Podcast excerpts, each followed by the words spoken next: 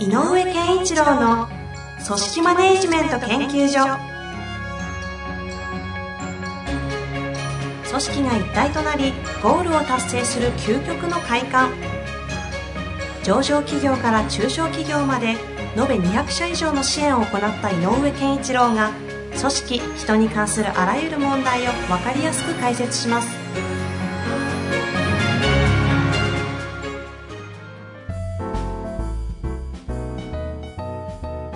こんにちは、遠藤和樹です。井上健一郎の組織マネジメント研究所。井上先生、本日もよろしくお願いいたします。よろしくお願いします。さあ、今日も質問来ておりますので、早速いきたいと思います、よろしいですかね。井上先生、去年もその話してるかもしれませんけど、花粉症ないんですっけ？いや、わかんない。今年なんか変。あ、来てますか？うん、来てる可能性あるの。これ、影響してるかもしれない。去年ないとおっしゃってましたもんね。去年も全然なかった。今年ね、なんか、鼻が、朝方、鼻がなんか出るとか、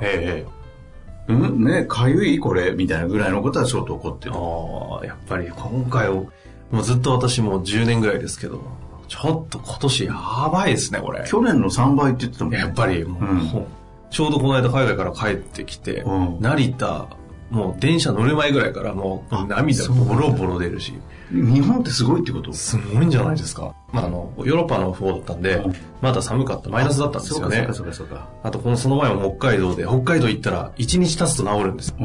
で、戻ってきた瞬間20分ぐらいで、ふわーっと。すごいんだ。辛い。というわけで、質問です。本日も分かりやすい講義ありがとうございました。これは、どこかでご講演されたんでしょうね。そうですね。40代後半のリーダー、部下3人がいます。失敗をする部下に対する叱り方が頭ごなしに叱ってしまいます。彼の行動を良くするためには、どうしたら良いと思われますか？よろしくお願いします。なるほど。頭ごなしに怒ってしまうリーダーを持つ上司ですね。さらなる上司ですね。だから、まあ、課長さんぐらいで、下のリーダークラスの、40代ぐらいの方がいて、その下に、もうちょっと若手がいて、で、なんかやると、頭ごなしに怒っちゃってるでしょうね。まあ、これもよくありますよね。でね、で、僕の部下にもいましたね。頭ごなしに怒鳴りつけるわけではないけど、まあ、ある種何やってんだぐらいの感覚をすぐ言ってしまう人ねっていうのはいるので、で、そう、なんかね、自分の経験でも、そういう言い方しない方がいいよとか言って治った人いないんだよね。つまり、頭ごなしに喋ってる、話してることを、否定しても、治そうとしても、治らないね。これはね、なんか、もう多分本人の中にあるものだと思うんだけど、で、じゃあその人の特性なので、絶対治んないかっていうとそうでもないと思います。で、背景にある、なぜ吠えるかっていうとね、吠えるっていうのは必ず裏側に不安とかがあるので、怯えみたいなのがあるので、だからこの人が、その後輩がそうなってしまうことで、苛立つ何かがあるんですよ。だって全く関係なければね、そんなに苛立たないでしょ。何かの影響がなければその人に。だからこの人にとってすごくマイナス効果がなんかあるんですよ。自分がこのリーダーの方が、部下の失敗によって何かしらの影響を受けてしまっていると。要するにお前ちゃんと指導できてないんじゃないかというこの。誰かがもう一人の自分じゃないけど、何か誰かが実際に言うわけじゃないけど、自分にそう言ってるような、まあ、ある種の恐怖観念というか、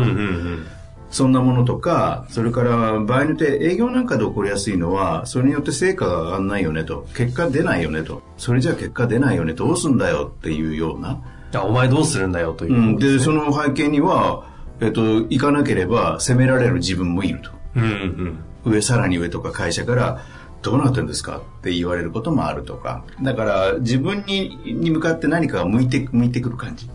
自分を責めてくるものが何か、自分の気持ちの中で自分を勝手に責める場合もあれば、自分のプライドが許さんとか、誰かがこの結果について誰かに言われるとか、まあいろんなことでしょうね。だからこのさらなる上司の人とのが、この今質問されてる方が、そのリーダーとのちょっとその関係性を一回ちょっと洗い出してみてほしい。うんでこのリーダーが抱える不満、不安、恐れ、怯えみたいなものがどういうところにこの人にはあるかっていうのは追求してあげたい、背景として、何だろうかな、追求して、見た方がまずいいでしょうと思います。でいくつかの理由があるので、やっぱさっき言ったようにもし、売上達成できないよとかいうことに対して何やってんだということは会社側から来ること自体にすごく嫌がってるとすれば、この方は上司としてまあいいんだよと気楽にこうやっていうようなことを、その通りで言って治るということじゃないけど、そういうアプローチをしていってあげることが大事かもしれないし、つまり君じゃないよとその責任を取るのはって言ってあげることも大事かもしれない。うん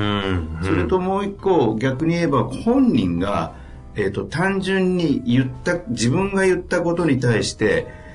なぜやらないんだ、それは俺をバカにしてるのかみたいな感覚ってないくはないよね。うんうん、やらないことというよりもやらないことによって自分に対してこいつはリスペクトもしてないし言ったことに対しての忠実さもないしという、なんかこう本当にバカにされた感覚っていうので、怒っちゃう場合もあるので、そういう場合は、なんていうのかな、バカにしてるわけじゃないんじゃないのって言ってあげることも大事かもしれないが、もっとなんかこう、この方と上司とリーダー、リーダーの上司とリーダー自身ね、の関係の中では、バカにされるされない、指示が通る通らないってことよりも、逆に、放っておくとどうなんだろうねみたいなことを一回トライさせた方がいいのかもしれない。このリーダーの方が、部下のっていうか部下に対して指示をしてそれができないから怒るってことが多いとすれば、言ったことなのにどうしてこの言ったことに対してお前真剣じゃないんじゃないかみたいなことになるので、言ったことっていうのをなしにするってこと、つまり言わない。なるほど。自分でやってごらんみたいな。そもそも叱らない、頭ごなしも何もない状態にするということをこのリーダーにさせるというアプローチの一つ、それともう一個は単純に、自分の言ったこととかやったことに対して真剣さが感じない、場合によっては自分をバカにしてるんじゃないかって思ったよりも、もうちょっと違う次元で単純に腹が立つというかね、なんていうのかな、自分のところで、そういうなんかこう変なことが自分として、望んでいない状態になること自体が嫌だって思っている、自分の目の届く範囲で、自分の目の届く範囲のことで自分の気に入らないことが起こること自体が嫌だっていう人だと、これはさっき言ったその指示をすることをやめたとしても、やってることに対して何やってんだって言いかねないのでね、そうするとなかなか難易度が上がるでしょうね、そういう場合はね。自分の部屋の空間が汚いから片付けろよって言いたくなる感じに近いですよね。そうだから、それって何かっていうと、やっぱり、不完全なものに対するというか、整ってないとか希望通りの状態になっていないことに対する憤り、だからだったら、聞いてあげることはどういう状態がいいのっていうのはまず聞いておいてあげる。どういう状態にしたいので、そのためにやってること何って聞く、そうするとリーダーは徹底して指示を出してるもあれば、考えさせてダメな場合ダメ出ししてるとかももちろんあるでしょう、でもじゃあ今どうなってしまうような彼、部下、彼がそういうふうにある種、リーダーが望むような整った整理された完璧に近い仕事をするようにするためにどうしたらいいのって、さらにこういう場合は具体的な育成方法に行っちゃった方がいいと思うね。で、育成方法っていうのは、起こる起こらないの現象を言うんではなくて、何をさせていこうかっていうことをやった方がいいので、そうすると自分で決めさせるっていうことをやらしてみたらどうとか、もちろんレベルによっては自分で決められない領域っていうのはたくさんある人もいれば、ある程度のことまで自分で決められる段階の人もいるんだけど、どの段階でもいいから自分でちょっと一歩背伸びしたようなことを自分で決めさせる。だからそのストレッチ、ちょっとしたストレッチを効かせるようなものをこの部下に決めさせる。決めさせる。で、決めさせて、で、必ずやることは決めさせて、結果について、まずその本人がどう思ってるかを話させろと。うんうん。ね、これ言うだけでもね、で、要するにこうね、聞かなきゃダメだよとか、怒鳴っちゃダメだよというよりも、そういうこう、もうどうしてもそれは聞く状態っていう状態を作る、具体的にね。で、じゃあもうしばらくリーダーと、じゃあ A 君について、このことについて本人にちょっと考えさせましょう、今回はと。うんうんうん、例えば商談プロセスが5段階あるうちの2段階までできるようになったから、3段階目のプレゼンテーションの場面を本人にきっちり自分で仕切らせましょうみたいな感じでやる。うん、そしたら、それができるできないじゃなくて、じゃあ結果は本人がどう感じたかが大事なので、やった後どんな結果であろうが一回聞こうなって言って約束する。上司と部下、リーダーでね。で、上司も同席してどうだったって聞いて、で、そういう時はなんかわーっと強く言いそうだったら、あ、そうは言わない、そうではなくてっていさめちゃえばいいので、っていうような感じで、要するにこう多分ね、今の場面も上司が同席してるっていうのがちょっとポイントで、自分一人で抱えてない状態にしてあげなきゃいけない。リーダーが。そういうパターンの時は。うん。とか、全てにおいてね、全部の責任を自分の方にこう、矢が向いてる感じを、とにかくさせないことが大事なので、それは3つあったり、全部それ。全部なんですね。うん、その、ある程度のとこまで行った場合、全てを任せるぐらいのところが必要なフェーズっていうのは、これはこれであり。今の判断は何ですか？どういうところの人は、つまり、このリーダーがなぜそういう頭ごなしに言ってしまうかの理由の1を3つぐらいに今対別すると、1つは自分が責められる会社および上司とか怯えとかっていう話でしたね。だとしたらそれは上司がまさにいるので、そういうことはないと、君の責任じゃないよと。自由にやってくれないと困るんだみたいな、逆に言うとリーダーの気持ちを和らげる方向で機能すればいい、上司がね。あともう一個は、指示をしていることに対してちゃんとやらないことに頭ごなしに言っている場合は、指導指示をしているのにそれに対して、真剣に取り組まないことを理解してないんじゃないかということに対して苛立っているので、この場合は指導指示をしなくていいよっていうふうにしてしまう。やらしてみようよっていうのもさっきの後半と同じなんだけど、3番目と似てるんだけど、とにかくやらしてみてごらんって、それでやらしてみた結果はどうなのかねって見てみようよというふうに言う。で、3番目は指導指示もしなくてもとにかく苛立つという人は、何考えてんだこいつっていうのが分からなくて怒ってる場合もあるので、だから考えさせる、ここはやらせましょうって、さっきの例と似てるんだけど、自分で組み立てたものだけは聞いとくっていうのがね、事前に。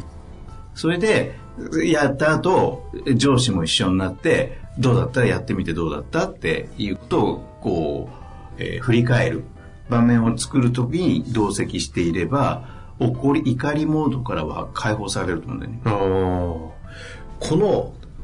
その 1,2,3 怯えがベースなのか、こうちゃんとやらないことに苛立つのか、とにかく嫌だみたいな感じなのか、いろいろある中で、こう井上先生からすると、なんかこういろいろ見たり観察したり聞いたりする中で、多分このタイプはこれだなっていうのがこうあまり整理しなくても瞬間でこう感じると思うんですけど、アプローチとしてどの状態になっているのかっていうのはどのようにして今の3つの、3つの状態がどうなってるかは、上司であればなんとなく会社がこのセクションに何を言ってくるかとかいうのは分かると思うね。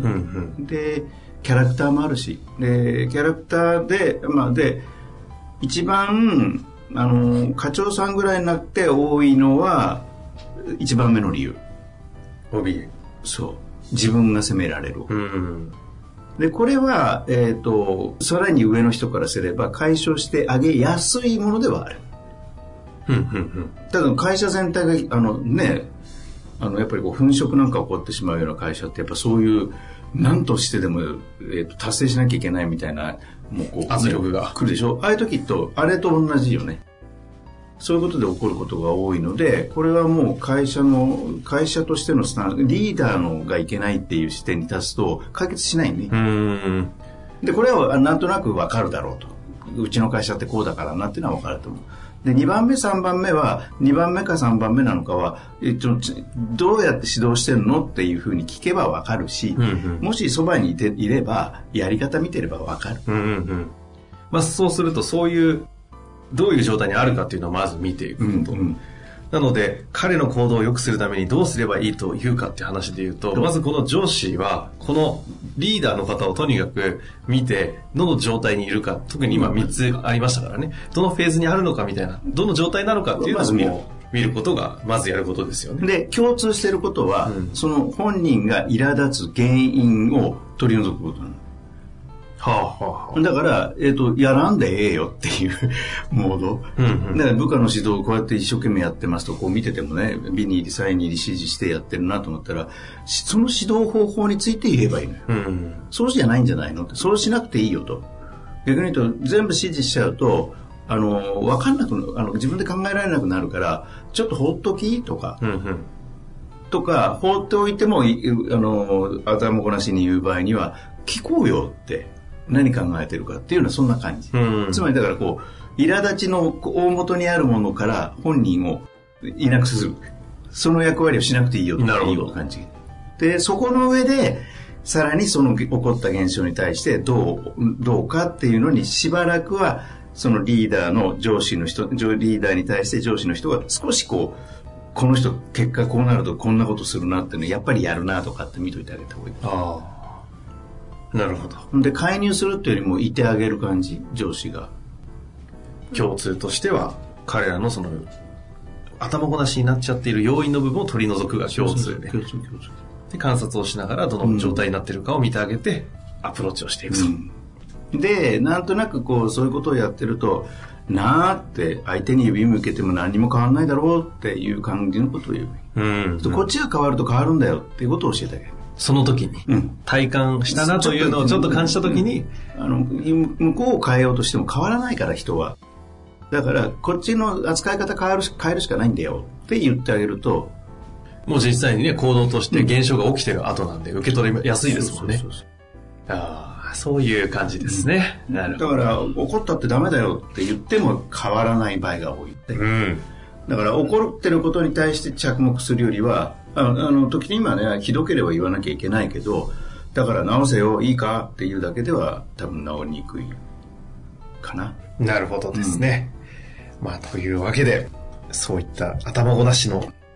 リーダーを持つ上司のご相談でした、はいはい、ぜひうまく活かしていただけたらなと思います、はい、本日もありがとうございました。ありがとうございます。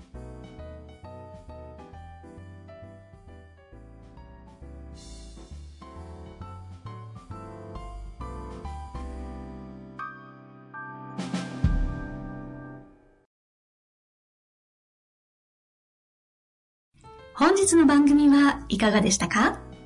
番組では井上健一郎への質問を受け付けております。ウェブ検索で人事明快と入力し、検索結果に出てくるオフィシャルウェブサイトにアクセス。その中のポッドキャストのバナーから質問フォームにご入力ください。また、オフィシャルウェブサイトでは無料メルマガや無料動画も配信中です。ぜひ遊びに来てくださいね。